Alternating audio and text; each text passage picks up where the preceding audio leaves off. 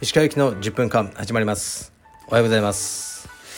はい、えー、気持ちのいい朝ですね。えっと僕は、まあ、腰痛のためしばらく朝のトレーニングは自分自身のトレーニングはしてないんですけど今日も息子とやりました。はい楽しいですね。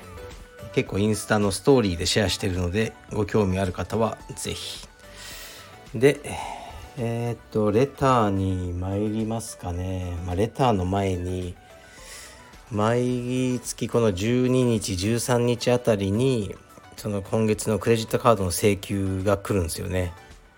で、まあ、メールで来るんですけどうんいつもね来たと思って今月は抑えたぞ結構我慢したぞと思ってるんですよね。それで明細というかこう請求金額見ると本当に気を失ってますね毎月。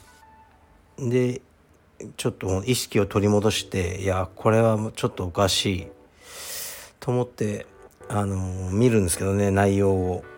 あの請求の、うん、明細を見るとああ確かにねこれも高タワー高タワーみたいな感じでうん恐ろしいですね。今日は消費税も来てましたね。やばいです。税金やばいです。頑張って払います。えというわけで。そうですね。まあでも入会は多いですね。やっぱ10月になって。見学とか入会とか。うちは何もキャンペーンやってないんですけど多いのでありがたいことですね、まあ、キャンペーンはやってないんですけどまあこのラジオで話した僕の勝手な一人キャンペーンとして10月11月12月に入会された方の入会金は普通に頂いてその入会金の全てをえー、とマクドナルドハウスという、まあ、病気の子どもを助ける施設に、えー、と寄付します。目標は30人。そして30万、ね、できるといいな。プラスちょっと僕のポケットマネーで寄付しようと思ってますね。とそれぐらいかな。ああとそうだ。この、えーと、スタンド FM がありがたいことにフォロワーさんが1300名を超えました。ありがとうございます。今日の朝で1303名でしたね。うんありがとうございます。結構ね夫婦で聞いてますとかねそういう方もおられるのではいあのー、正直にこれからも語っていこうと思いますね。えー、っとでレターに参ります。あと岩さあ明日僕行ってくるんですね芦屋に。で明日の夜になっちゃうんで行くのは明日はちょっと芦屋道場の練習をちらっと見学するぐらいにします。でえー、っと土曜日の帯授与式に出席させていただきます。その後岩崎とあの収録しようと思うんですよね。で岩崎への質問。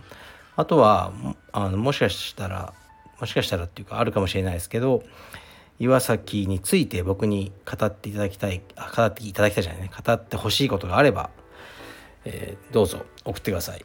数件来てますね。はい。では行きます。え石川先生いつも楽しく聞かせていただいております。道場経営において10年前に思い描いたことで今現在で達成できたこと、えできなかったことをお聞かせください。そして10年後のカルペディウムはどのようになっていると思いますか？はい。ありがとうございます。そうですね。実現できたことはまあ多くの充実家を、えー、フルタイム充実家にしたと思ってますね。うん、ラーメン屋で働きながら練習とかじゃなくて充実だけで食えるやつを相当増やした。これは僕の功績だと思ってます。はい。違うってねあの言う人がいるかもしれないですけどね。いや俺だろうと思ってますね。でもちろん僕が始めて今いろんなカルペディウムのオーナーさんとかいろんな方が賛同してくれてあのー、頑張ってくれてるという事実はありますもちろん、はい、でも本当にこれは嬉しいですね。別にあの誰に感謝されなくてもいいんですけど。で、えー、できなかったことはまあいっぱいありますよ、うん、もっともっと。うんもうちょっと大きくなってる予定だったんですけどね10年前からね考えると、うん、僕の中ではすごくスローな発展でなってあまり変わってないなと思ってますね。まあ、単純に規模とかあのそういうことですね。もっとね普通の本あのフィットネスクラブぐらいの感じにあのまあ慣れてる慣れなりそうだなとか思ってたんですけどね。慣れなかったですね。はい。まあそれも別にいいです。そして10年後のカルペディエムうーんないかもしれないですよね。別に。それはそれでいいです、はい、何かにすがる気持ちはないのでもしもう面白くないとかなんか違うと思ったらね終わりでいいしこう世にね求められなくなったらカルペディエムというものがそこで終わりでいいと思います。それかもっとね発展してるとかねなんか大きな企業にもうね買収されてるとかね。僕はあのもう完全にこうねリタイアして悠々暮らしてるとかいろんな形があると思いますけど考えても仕方ないので僕は本当に今日明日のことまで考えて明日は今日より良い道場へっていうねその繰り返しで頑張っていこうと思います。はい。ありがとうございます。こうレターが来るといいですね。この来なければ僕は10年後はどうとか10年前はどうとか全く考えないんで。えー、っと、なんか面白いの来てますね。鹿さんこんばんは。先日出店戦略について質問したものです。今度上京する際に石川さんに弟子入りしていろいろ勉強したいのですが個人事業主の17歳でも問題ないでしょうか。ちなみに柔術もしてて青帯です。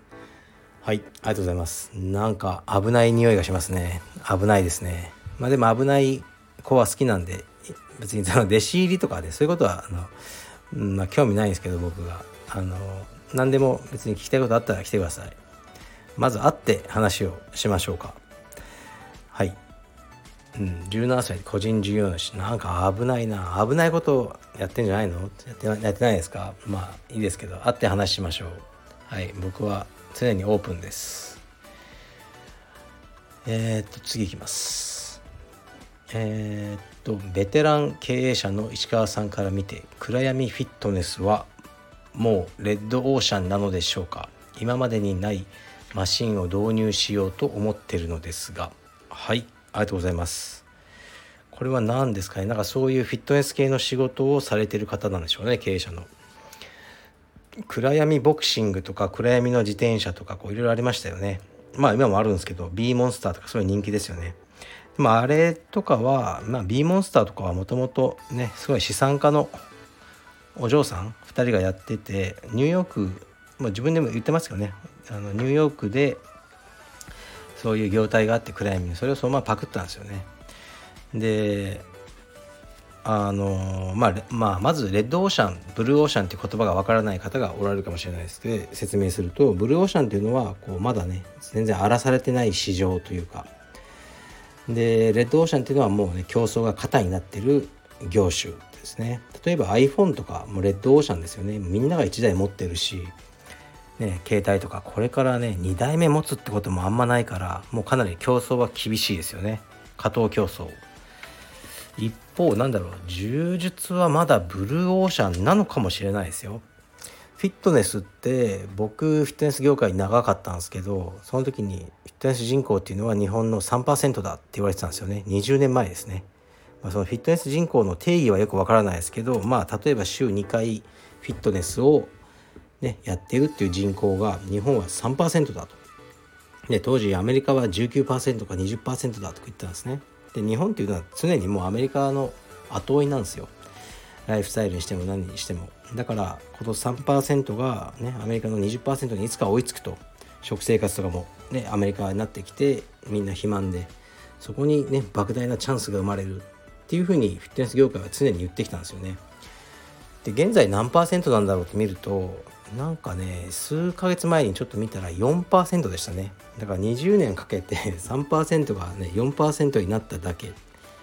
のようです。まあ、僕がねこういろいろネットで見た数字だからねあの確かかどうか分かんないですけどだからまだそういう意味ではフィットネス業界というのはブルーオーシャンなんだと僕は思うんですね。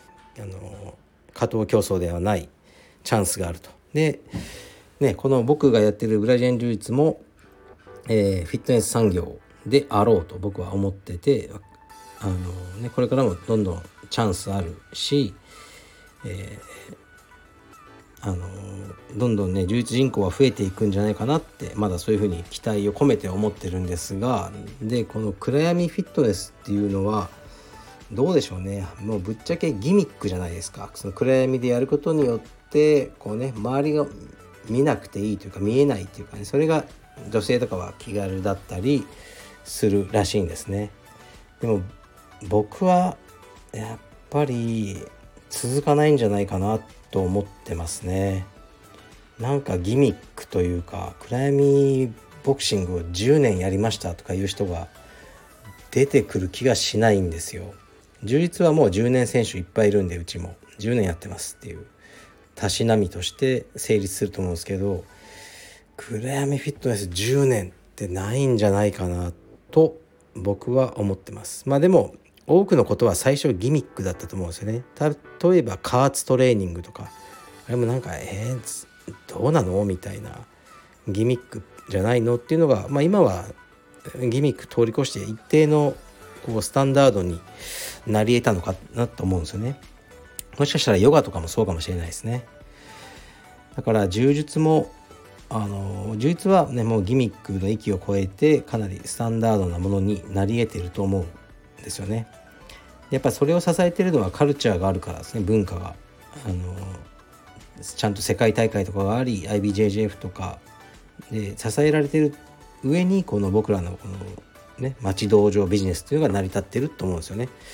そういう意味ですとこのやっぱ暗闇暗闇フィットネスっていうのはそのなんかカルチャーを文化を支える部分がないのかなと僕は思うのでうんもうレッドオーシャンというよりそんなに発展はしないんじゃないかなと僕は思ってます。